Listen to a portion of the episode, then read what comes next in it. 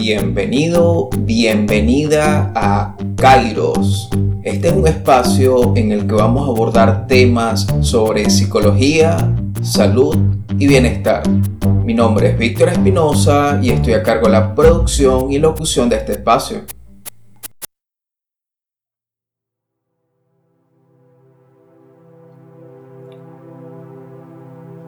Con todo lo que está ocurriendo, es normal que sientas eventualmente miedo y preocupación por el porvenir. Pero, ¿qué hacer si siento que esto se me sale de las manos? En este episodio vamos a hablar inicialmente en torno a la intolerancia a la incertidumbre. Y luego, en una segunda parte, compartir algunas estrategias para enfrentarla. La intolerancia a la incertidumbre es un sesgo. Un sesgo que afecta la forma en que percibimos, interpretamos y respondemos a situaciones inciertas de manera cognitiva, emocional y conductual.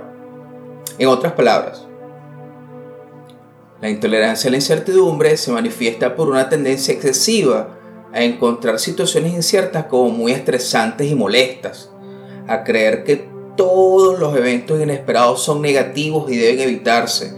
Y pensar en general que el futuro es nefasto. Y ojo, no es que no existan elementos objetivos de cuidado que es importante que manejemos. Siempre en función de las recomendaciones de las autoridades sanitarias.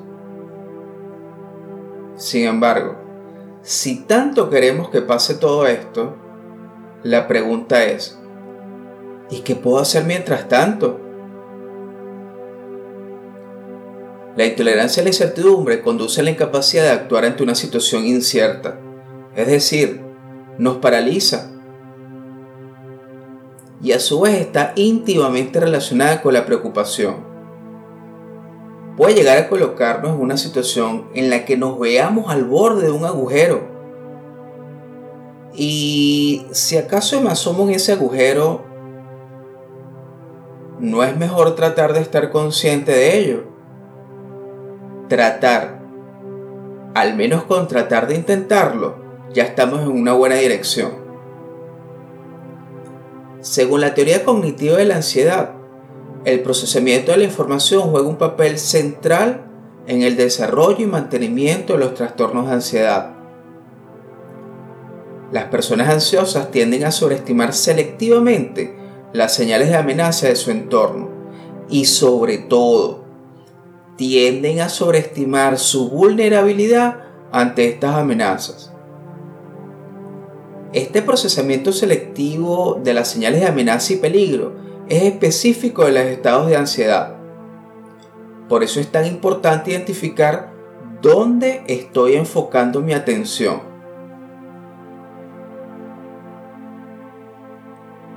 Ahora bien, lo que sí es absolutamente seguro es que la incertidumbre siempre va a estar presente. Porque a fin de cuentas, ¿quién sabe lo que va a pasar? Seguro tienes la respuesta. Nadie. La preocupación es una experiencia humana, pero la preocupación patológica, en tanto repetitiva ilógica e incapacitante, no. No. Dado que la preocupación patológica es el sello distintivo en muchos trastornos de ansiedad y estado de ánimo, es conveniente estar atento. Considerando que la vida cotidiana está cargada con situaciones inciertas, las personas que son intolerantes a la incertidumbre pueden percibir varios eventos inaceptables e inquietantes en el transcurso de un solo día. Y eso no tiene por qué ser así. Cuando nos preocupamos, tenemos una secuencia de pensamientos o imágenes repetitivas centradas en temas amenazantes, con resultados inciertos, pero generalmente negativos.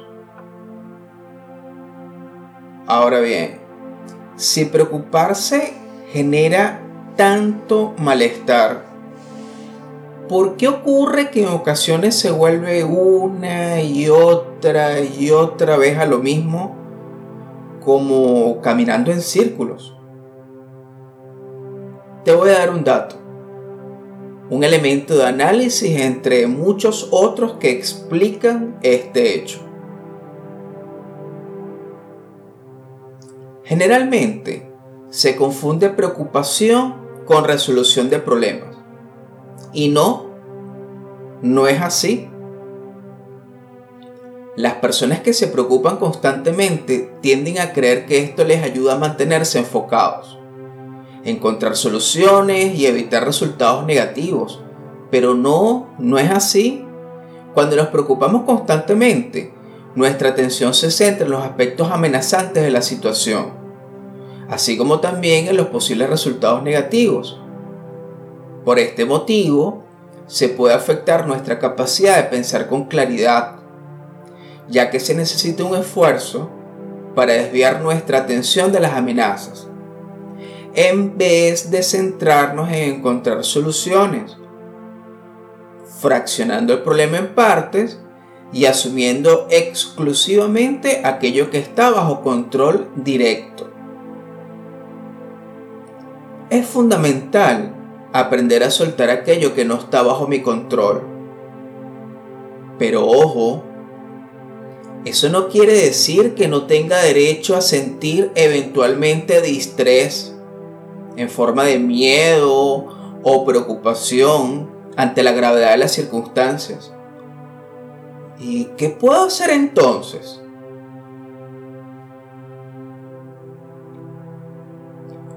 En esta segunda parte quiero compartir contigo algunas estrategias para enfrentar el miedo a la incertidumbre.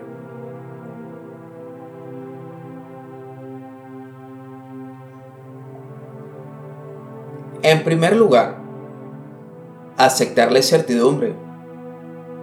Una parte central de la preocupación es la intolerancia a la incertidumbre. Tendemos a asociar la incertidumbre con resultados negativos aunque la realidad objetiva señala que la incertidumbre es neutral en cuanto a sus resultados. Aceptar la incertidumbre implica reconocer las emociones que me despiertan en el momento presente, no negarlas, identificarlas, verlas y reconocerlas como lo que son, algo transitorio. En segundo lugar, Trate de identificar al instante los diálogos que comienzan con la frase ¿y si ocurre que tal cosa? Tú no sabes, no, no sabes. Abandona desde ya esa prometedora carrera como guionista de películas de terror. El sesgo del pensamiento adivinatorio hay que identificarlo para poder salirle al paso. En tercer lugar, distinguir entre preocupación productiva e improductiva. Dado que las cosas nunca van a volver a ser iguales, en una nueva normalidad, la preocupación solamente tiene cabida en función de colocar en tu lista de tareas pendientes aquellas cosas que te conectan con la salud y el bienestar, como por ejemplo el lavado frecuente de las manos.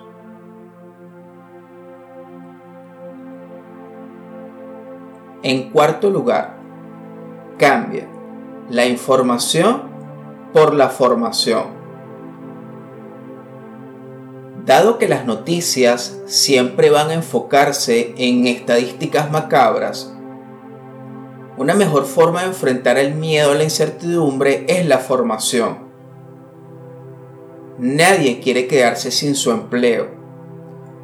Pero si en vez de montarme en una noria de pensamientos negativos, aprovecho para fortalecer habilidades que pueden hacer de mi empleo actual o futuro un mejor lugar, pues mejor. En quinto lugar, y aunque suene repetitivo, siempre es pertinente recalcarlo Fíjate objetivos diarios que puedan brindarte estructura. Mantente ocupado con aquellas cosas que te brinden salud y bienestar. Estamos en una circunstancia excepcional que necesita de tu mejor esfuerzo para salvaguardar tanto tu salud física como tu salud mental.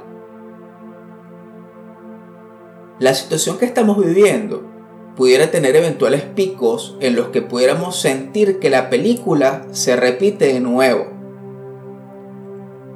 Por ello hay que subrayar que la fe, la esperanza, la compasión, la creatividad y la solidaridad no están de cuarentena.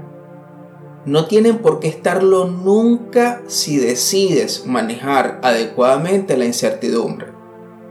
Este es un tema que no se agota aquí y pudiéramos revisitar en otro momento, aunque ya será en una próxima oportunidad. Me siento muy agradecido por permitirme acompañarte en tu camino. Gracias por estar en Kairos. En la producción y locución de este espacio, Víctor Espinosa.